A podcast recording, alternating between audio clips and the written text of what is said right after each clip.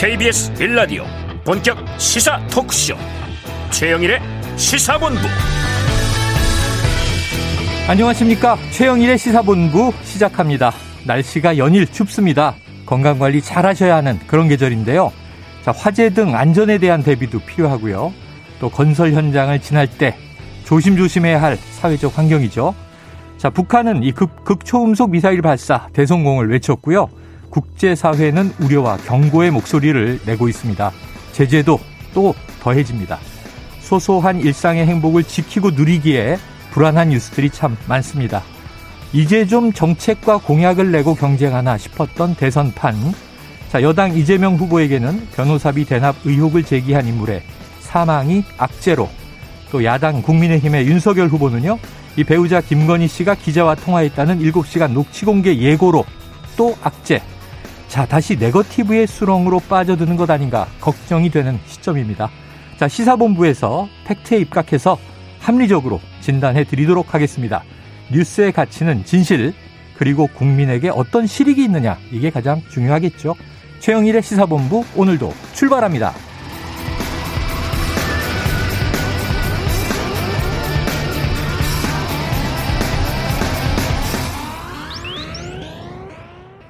네, 1부에서는요, 오늘의 핵심 뉴스를 한입에 정리해드리는 한입뉴스 코너 기다리고 있고요.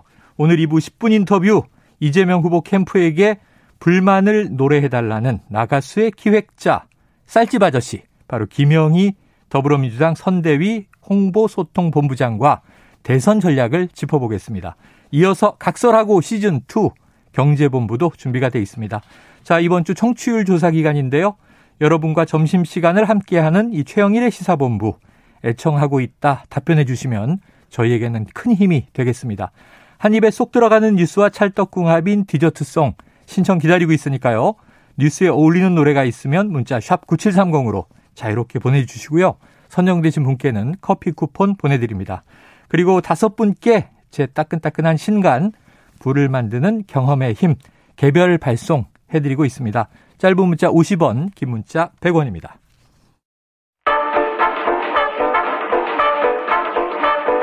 최영일의 시사본부 한입뉴스.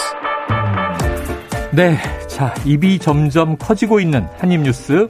박정호 오마이뉴스 기자, 오창석 시사평론가 나와 계십니다. 어서 오세요. 안녕하십니까. 자, 이거 먼저 보죠. 국민의힘이 김건희 씨의 7시간 통화 지금 이제 공개한다는 예고가 나와 있는데 법적 대응을 했습니까? 한다는 겁니까? 네, 했습니다. 네.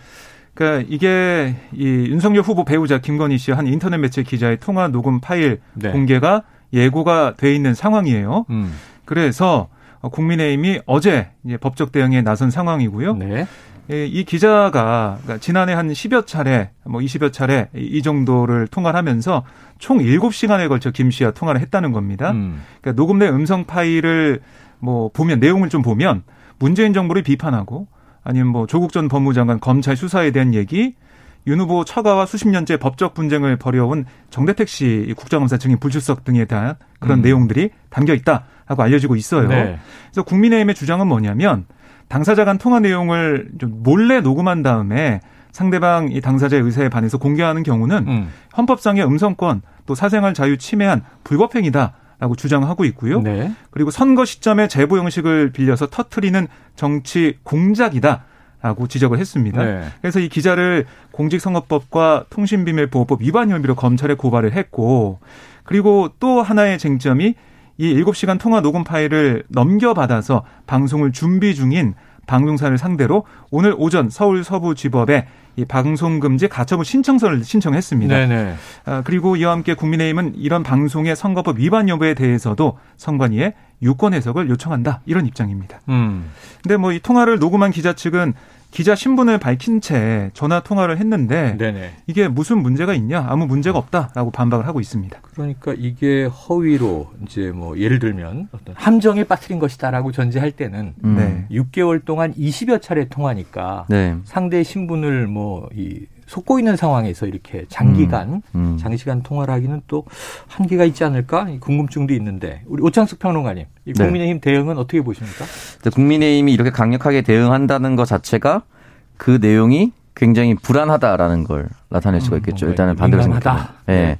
어떤 내용이 담겨 있을지 모르는 상황에서 지금 현재 어제부터 시작해서 이제 이 해당 관련된 방송이 나간다는 기사가 나간 후에 일종의 지라시 버전으로 뭐 어떤 내용이 담겨 있다라고 얘기는 막 돌고 이랬어요. 돌고 있어요. 근데 그게 뭐 진실일지 아닐지는 아무도 모릅니다. 뚜껑을 열어봐야 아는 거죠. 그 기자와 보도하기로 한 해당 매체의 프로그램 그리고 김건희 씨 많이 알고 있는 상황이라고 네, 네, 네. 현재까지로서는 그렇게 추정할 수밖에 없는 상황인데 어쨌든 이 상황이 좀 불편한 내용이 분명히 담겨져 있을 것이고 음. 사적인 내용이기 때문에 편하게 얘기했었던 부분이 분명히 있었을 겁니다. 저희도 음. 방송하면서 얘기하는 톤이나 말투 그리고 그냥 사적으로 대기실에서 얘기하는 말투와 톤이 다르지 않습니까? 그렇죠. 그렇죠. 그렇기 때문에 이 부분에 있어서 분명히 김건희 씨의 일반적인 모습이 담겨져 있을 가능성이 높고 네. 이 일반적인 것이 지금의 국민의힘의 윤석열 후보에게 어느 정도 치명타로 다가올 수 있는 부분도 있어 보입니다. 이 정도로 음. 강력하게 대응한다는 것은 다만 김건희 씨 입장에서 그 신분을 밝혔다라고 했었던 해당 기자 에게 배반감은 느낄 수 있다고 저는 생각합니다. 네네. 네. 왜냐하면 이 부분에 대해서 지금 국민의 입장에서는 사적인 음. 통화를 몰래 녹음했다라고 했지만은 사실은 사인간 또는 그 법적으로 이 해당 현장에 있으면 네. 녹음을 하는 것이 불법으로 규정되지는 않지 않습니까? 음. 그렇기 때문에 이 부분에 대해서는 어느 정도 친분이 있었는지는 모르겠지만 사실은 김건희 씨는 그 기자에게 배신감을 느낄 수 있으나 그 기자는 이 보도가 이 내용이 어느 정도 보도의 가치가 있다. 라고 생각을 한 상황이라서 음. 저는 개인적으로 이게 가처분 신청에 대해서 입막음 되기보다는 네네. 그냥 방송이 방송대로 되어서 국민들의 판단에 맡기는 것이 맞을 것이다. 어. 너무 신변 잡기식에 그리고 그 사람의 사적인 것을 억지로 캐내서 보도가 되고 네. 흔히 말해서 모욕을 주기 위한 보도로 끝난다면은 음. 오히려 더 큰 역풍이 불 겁니다. 오히려 그 네. 해당 매체, 네, 네. 해당 매체와 해당 기자에게. 음. 그런데 보도가 된 이후에 국민들이 봤을 때 아 이런 평소에 사고관을 가졌었어 음. 안 되는데 라고 생각을 한다면은 또또 음. 또 다른 영향이 있을 거거든요. 결과적으로 국민들이 예, 모두 판단을 해주실 거라고 저는 생각이 듭니다. 그래요. 이게 또 굉장히 이게 데칼코마니처럼 양쪽에 있는 게 일전에 이미 오래된 음. 얘기입니다만 이재명 후보는 이제 사적 통화에서 가족 간 통화에서 네네. 형수에게 음. 입에 담을 수 없는 욕설을 했다. 네. 이거 들으면 아마 음. 대통령으로 뽑을 국민 없을 거다. 음. 이 야권에서 공세를 하고 네. 이거 저 공개하겠다 이런 얘기도 했었잖아요. 이게 실제로 김재원 최고위원이 라디오 인터뷰를 통해서 네. 이 부분에 대해서 언급을 했습니다. 아 그래요? 네.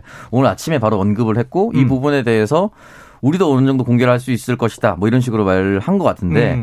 음. 사실은 그 부분은 이제 성남시장 재임 시절부터 불거졌던 내용이고 네네. 지난번 경기도지사 선거를 치르면서도 많이 알려졌던 내용이고 화제가 됐었죠. 그리고 유튜브 같은 곳에 올려 올려졌다가 업로드됐다가 네. 다시 삭제되고 음. 옥신각신이 많았어요. 네. 또한 번 공개가 될 수도 있는 상황인데 음. 그 부분에 있어서는 또 그 부분에 대한 판단을 받을 것이고 김재원 최고가 만약에 네네. 얘기한 대로 뉘앙스대로 공개를 한다면 그 부분도 역시나 저는 국민들의 판단을 받아야 하는 부분이라고 네. 생각합니다. 그 양쪽 다 이게 또 비슷한 사안이 있다라는 말씀이고 오늘 아침 김재원 국민의힘 최고위원 지금 오평론가가 언급해 주신 내용은 자 저질 정치 공작이다 이렇게 비판을 하면서 네. 이게 몰래 카메라 불법 촬영보다 더 심가 심하고 음. 강도가 높다 음. 이런 비판을 했어요.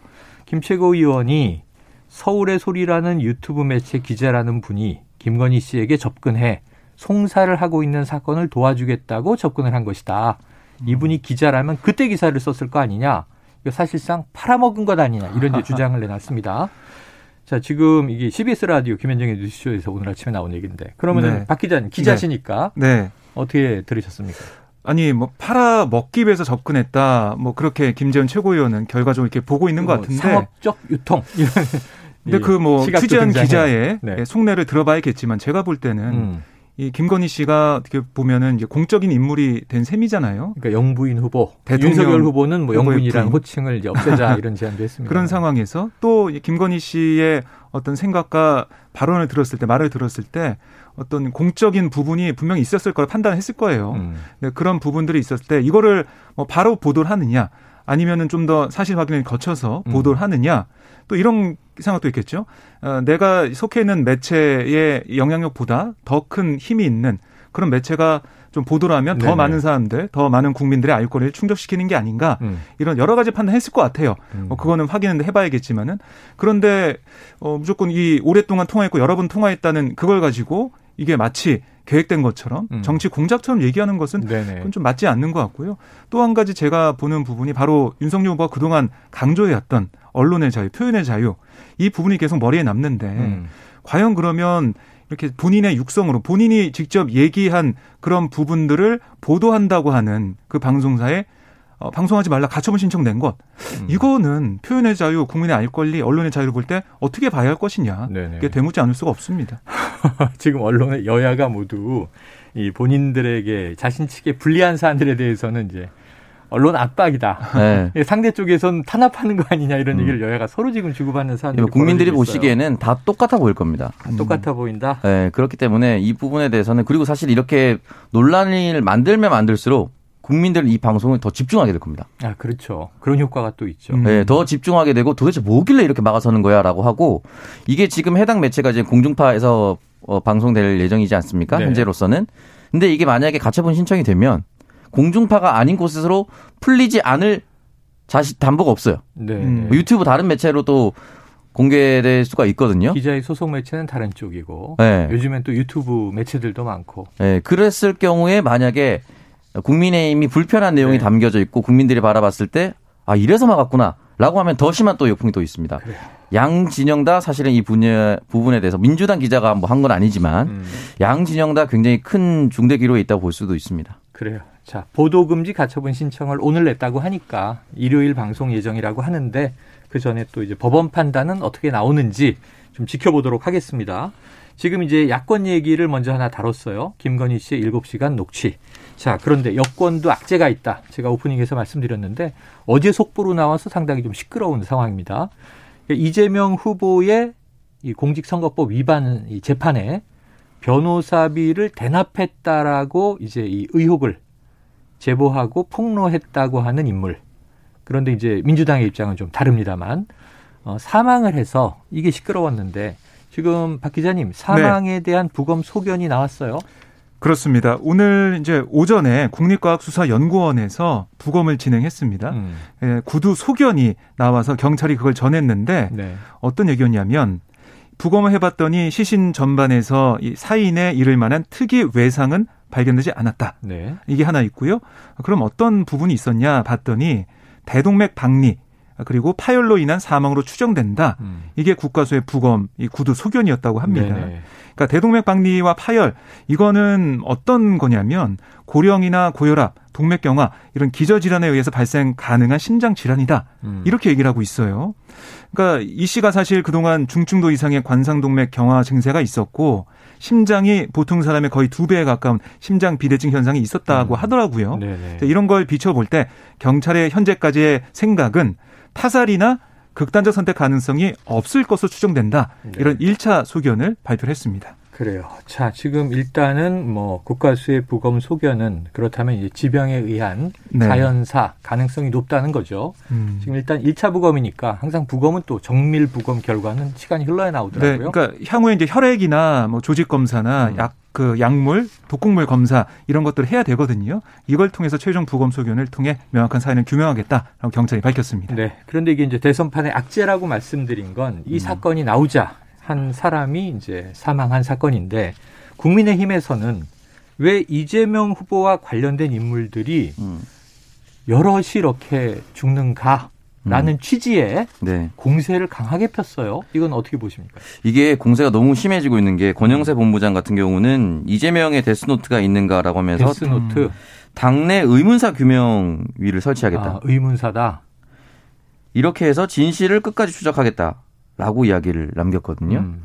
근데 이게 의문사 진상 규명회를 만약에 당내에 설치한다 하더라도 수사권이 없죠. 네. 음. 그건 무슨 말이냐? 의혹을 계속 키우겠다라고 정치적으로 이용하겠다는 말밖에 되지 않습니다. 음. 이건 고인을 이용하는 겁니다. 네. 이 부분에 대해서 검찰청 앞에서 간접살인이라는 피켓을 들고 있었잖아요. 아, 그런 표현도 등장했고 바로 이준석 대표는 어제 지켜보고 분노하자 네. 이런 글을 썼는데 네, 이 사건에 대해서 어떤 것이 진실인 것이냐. 그러니까 결국은 사건의 중심은 변호사비 대납 의혹이 과연 진실인가 아닌가 네네. 이 부분에 대해서는 계속해서 추적해도 됩니다. 음. 근데 고인의 사망과 관련해서 이재명 후보가 연관이 있다라고 끝까지 파고드는 것은 이거는 의도적으로 정치적 부풀리기를 하고 있는 것입니다. 네네.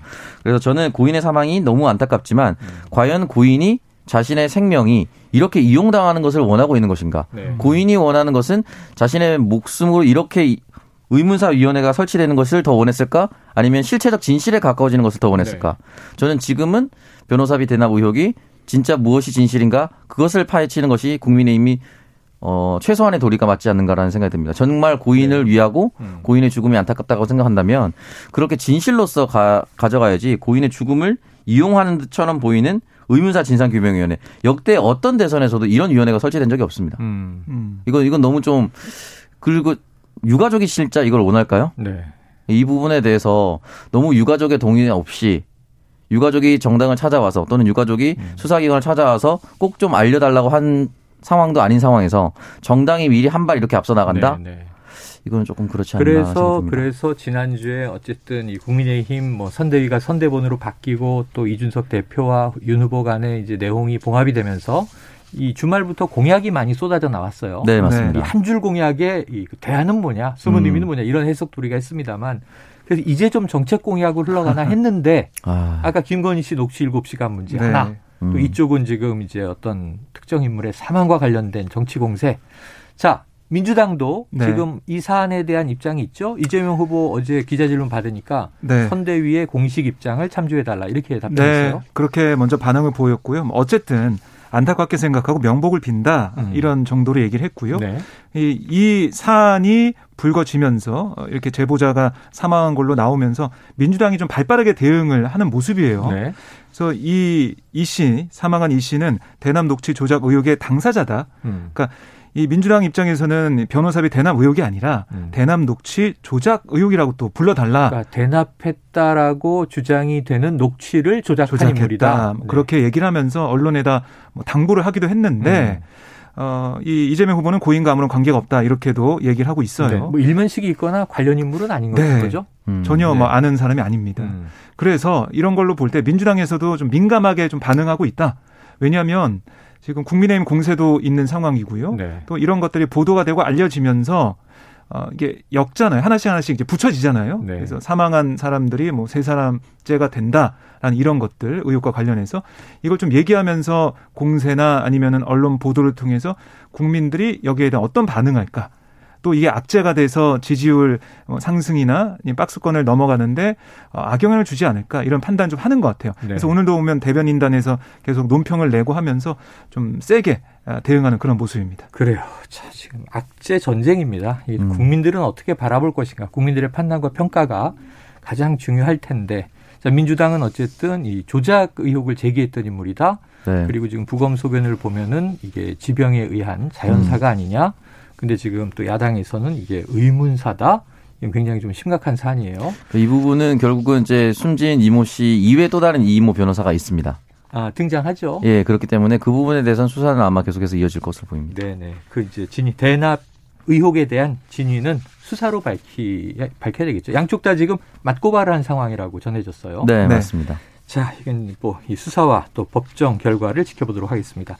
자, 지금 12시 30 9분을 향해서 가고 있습니다. 점심시간 교통 상황을 좀 알아보죠. 교통정보센터에 임초희 리포터 나와주세요.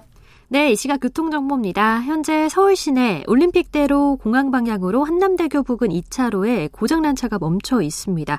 영동대교부터 답답하고요. 동작대교까지 차가 많습니다.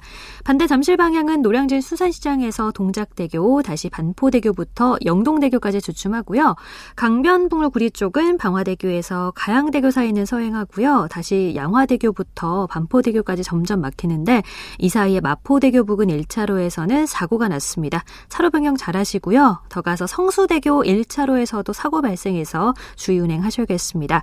고속도로는 점심시간으로 접어들면서 교통량이 조금씩 줄었습니다. 경부고속도로 서울 방향은 작업을 했었던 청주 휴게소 부근과 이후 수원, 양재 부근에서 반포 나들목까지 제속도 못 내고요. 수도권 제일순환고속도로 일산에서 판교 방향은 계양부터 송내, 더 가서 시흥 휴게소와 조남 분기점 사이 속도 떨어집니다. KBS 교통정보센터에서 임 김초였습니다.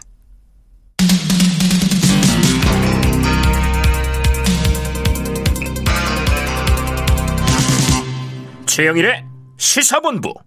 네, 윤석열 후보의 배우자 김건희 씨의 기자와의 대화 녹취 7시간 공개 여부 문제 또 하나는 지금 이재명 후보의 변호사비 대납 의혹을 주장한 인물의 사망을 둘러싼 또 여야 공방 이야기는 2부에서 또 지금 여야 캠프 관계자들이 나오니까 치열하게 다툼이 있을 것 같고요. 다음 소식으로 넘어가 보는 이거 전 어, 이거 좀 뜬금없다. 이게 무슨 얘기지? 그랬는데 문재인 정부의 탄압을 받았다. 이런 발언을 더불어민주당 대표 송영길 대표가 얘기를 했는데 네. 이게 여권 내부 얘기잖아요. 어떻게 된 정황이에요? 그러니까 송 대표가 한 방송 인터뷰에서 네. 이렇게 얘기했어요. 이재명 대선 후보는 문재인 정부에서 탄압을 받던 사람이다. 아. 거의 기소돼서 어, 정치적으로 죽을 네네. 뻔했다. 이렇게 언급을 했어요. 음. 그러니까 이 이재명 후보가 사실 민주당의 후보인데 네네. 민주당 정부에서 탄압을 받았다 뭐 이런 얘기를 한 거잖아요. 재판을 당시 야권에서 고소 고발해서 네. 재판이 진행되고 이제 간신히 무죄로 끝나면서 네, 뭐. 살아난 건 맞는데 네. 이게 정, 정부의 탄압인 겁니까? 사법부의 재판이? 그러니까요. 이런 부분들이 민주당 내에서 지적이 됐어요. 네.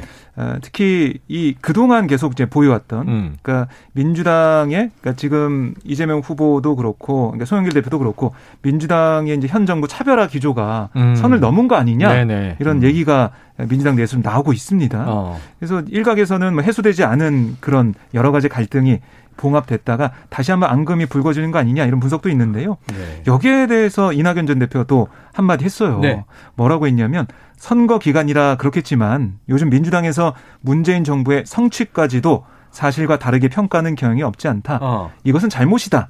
라고 얘기를 했습니다. 음. 아, 물론 이게 송영길 대표에 대한 직접적인 뭐 비판은 아니지만 네. 현재 이런 기조가 좀 문제가 있지 않냐 이런 의견을 제시한 거잖아요.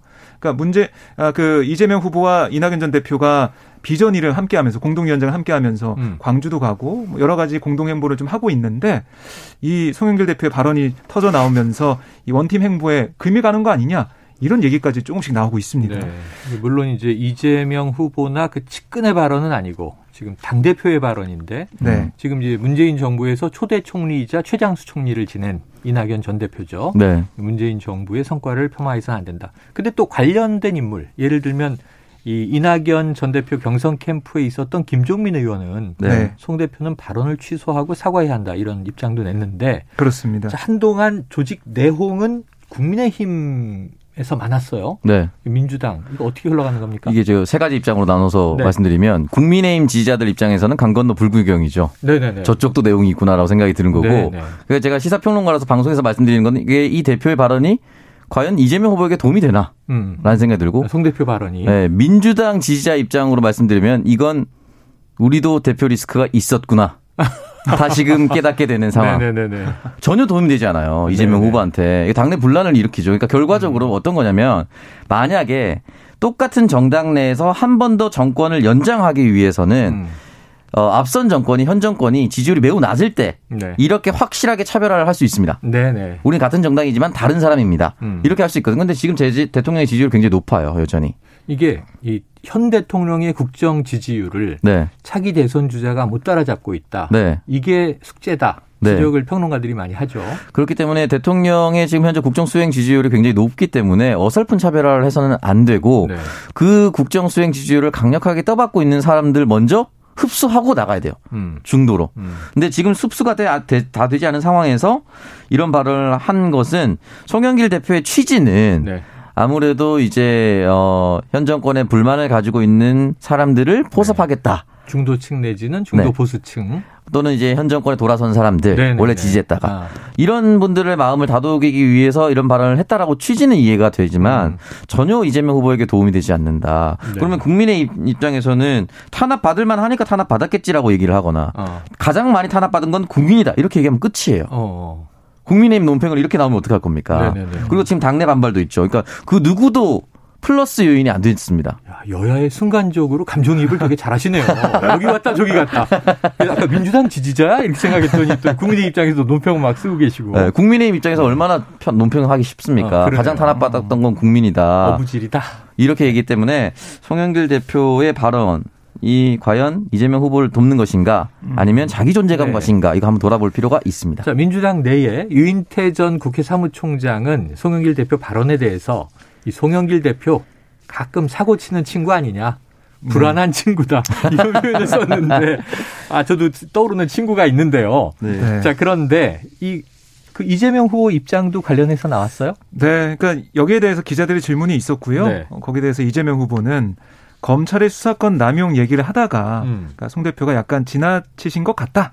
아. 약간 좀 도를 넘으신 것 같다. 어. 이 정도로 평가를 했고요. 네. 다만 그송 대표가 무슨 정치적 의도를 갖고 하신 말씀은 아닌 것 같다. 음, 음. 그러니 좀 적절히 이해해 주시면 좋겠다. 이렇게 덧붙였습니다. 그래. 어떤 측면에서는 정권 교체 의지가 높다. 그러니까 음. 꼭 이제 정당의 정권 교체가 아니라 이 이재명 후보로 바뀌는 것도 정권 교체 효과가 있다. 이런 음. 얘기를 민주당 내에서 일각에서도 하긴 했는데. 네.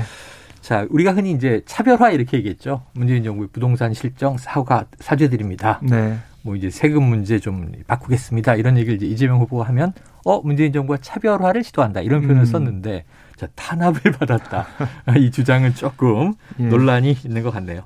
다음 이슈로 넘어가 보면 어, 음. 어제 속보가 참 많았는데 이게 또 저 저녁에 밤에 깜짝 놀랐는데 심상정 정의당 대선 후보가 네.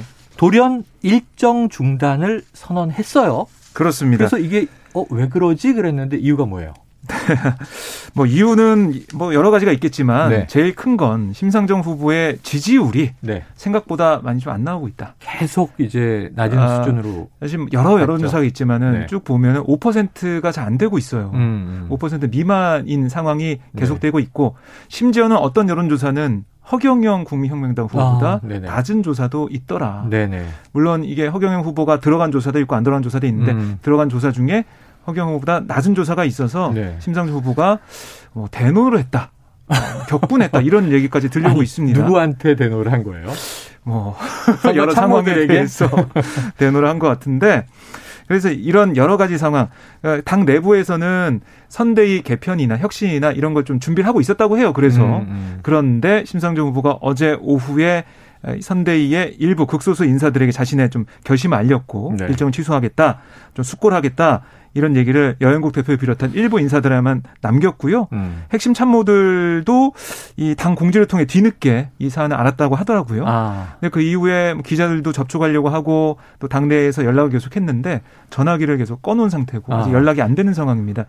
오늘도 여영국 대표가 오전에 심상정 후보 의원실로 아, 갔었대요. 국회 네. 의원실로 갔는데 만나지 못했고 혹시 의원실에서 소통이 되나 좀 알아봤더니 그것도 아니다라고 네. 얘기하고 있고 결국에는 여러 가지 관측은 있지만 선대위 개편으로 또 혁신으로 음. 정말 숙고해서 열심히 해보자 이쪽으로 결론 날지 네네. 아니면 또 일각에서는 아 이러다가 후보직 사퇴까지 얘기하는 네네. 거 아닐까 이런 얘기도 나오고 있습니다. 그래서 이런 일이 터지면 또 저희 방송에서는 직접 어 이게 무슨 일입니까 하고 물어보게 되니까 네. 이 저희 작가분들도 어젯밤에 이 속보 음. 나오자 전화를 했는데 네. 연락이 안 됩니다. 이 반응이었는데 음. 이 보니까 당내에서도 연락이 안 되니 네. 오늘 보도는 이제 칩거 이런 표현도 등장했고요. 네.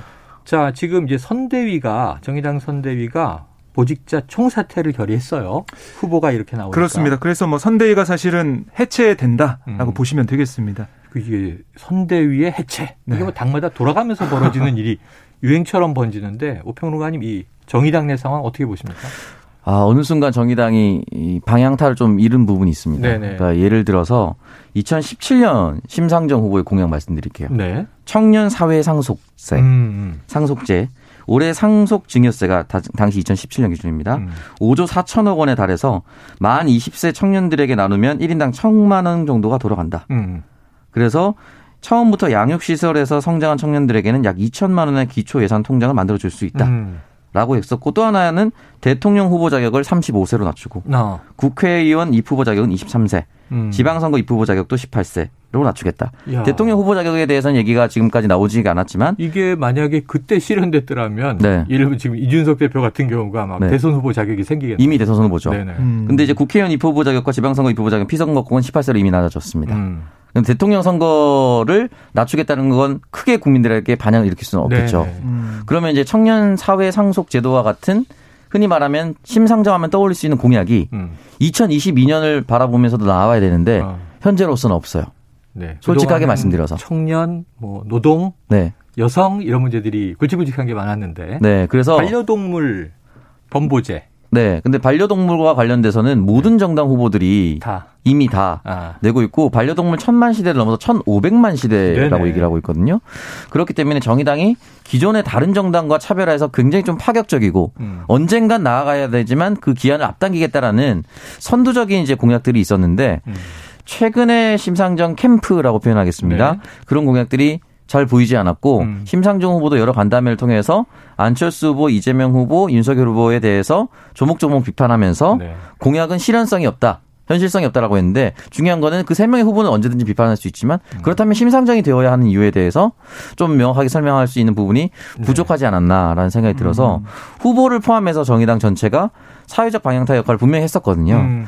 그런 길라잡이 역할을 할 수 있는 공약, 비전 이런 것들을 다시 한 번 더 고민해 볼 때가 아닌가라는 생각이 네. 듭니다. 자, 여러 차례 지금 대선 도전을 해 오셨는데 그동안은 당선 가능성은 차치하고 적어도 대선판에 음. 자극적인 역할은 네. 해왔으나 이번에는 좀 방향타를 잃었다 존재감이 너무 미미한 거 아니냐 네. 내부적인 고민에 빠져든 것 같습니다 앞으로 또 지켜봐야 될 사안이고요 자 시간은 다 됐지만 짧게 지금 이 광주 붕괴 사고 말이에요 네. 여섯 분의 실종자 수색을 어제 재개했다는 소식 전해드렸는데 한 분이 발견됐네요. 그렇습니다. 아, 사고 발생한 지 사흘 만에 한 명이 발, 발견됐는데요. 네. 아, 사고 현장 지하 1층 계단 난간 부근에서 남성 음. 한 명이 구조대원에 의해서 발견이 됐습니다. 네. 지금까지 생사를 확인하고 있는 상황으로 알려지고 있고요. 아, 보면 그 현장이 철선하고 콘크리트 적재물이 많이 쌓여 있다고 합니다. 음. 그래서 그걸 치우는 대로 이 남성을 구조할 계획이에요. 음, 바로 구조된 게 아니고 네. 또 이제 구조의 과정을 거치고 있겠군요. 그렇습니다. 생사 여부 확인 중 부디 생존자가 많이 나오시기를 우리는 네. 기원하고 있는데 이 후속 보도는 또 기다려봐야 될 것 같습니다. 안전 문제 어떻게 보세요? 평론이 끝으로 짧게 한 말씀 해주세요. 하, 안전은 결국 돈입니다. 음. 결국 어쩔 수 없어요. 이 부분에 대해서 더 나은 안전을 위해서 더 많은 돈이 들어갈 수 있다는 것을 인정해야만 음. 고통 분담을 더 쉽게 할 수 있지 않을까 하는 생각이 듭니다. 돈을 벌겠다고 지금 39층 주상복합을 올리고 있었던 거 아니겠어요? 네. 그런데 문제는 11월 입주 예정인데 다 아. 헐고 다시 지을 수도 있다 이런 얘기도 나오는데 이용섭 시장이 그렇게 얘기를 했습니다. 네, 말씀하신 대로 이게 안전에 대해서 대비를 못하면요. 돈 벌려다가 네. 음. 더큰 돈이 들어갈 수 있어요. 예방에 들어가는 돈을 아끼지 말아야 할 것 같다.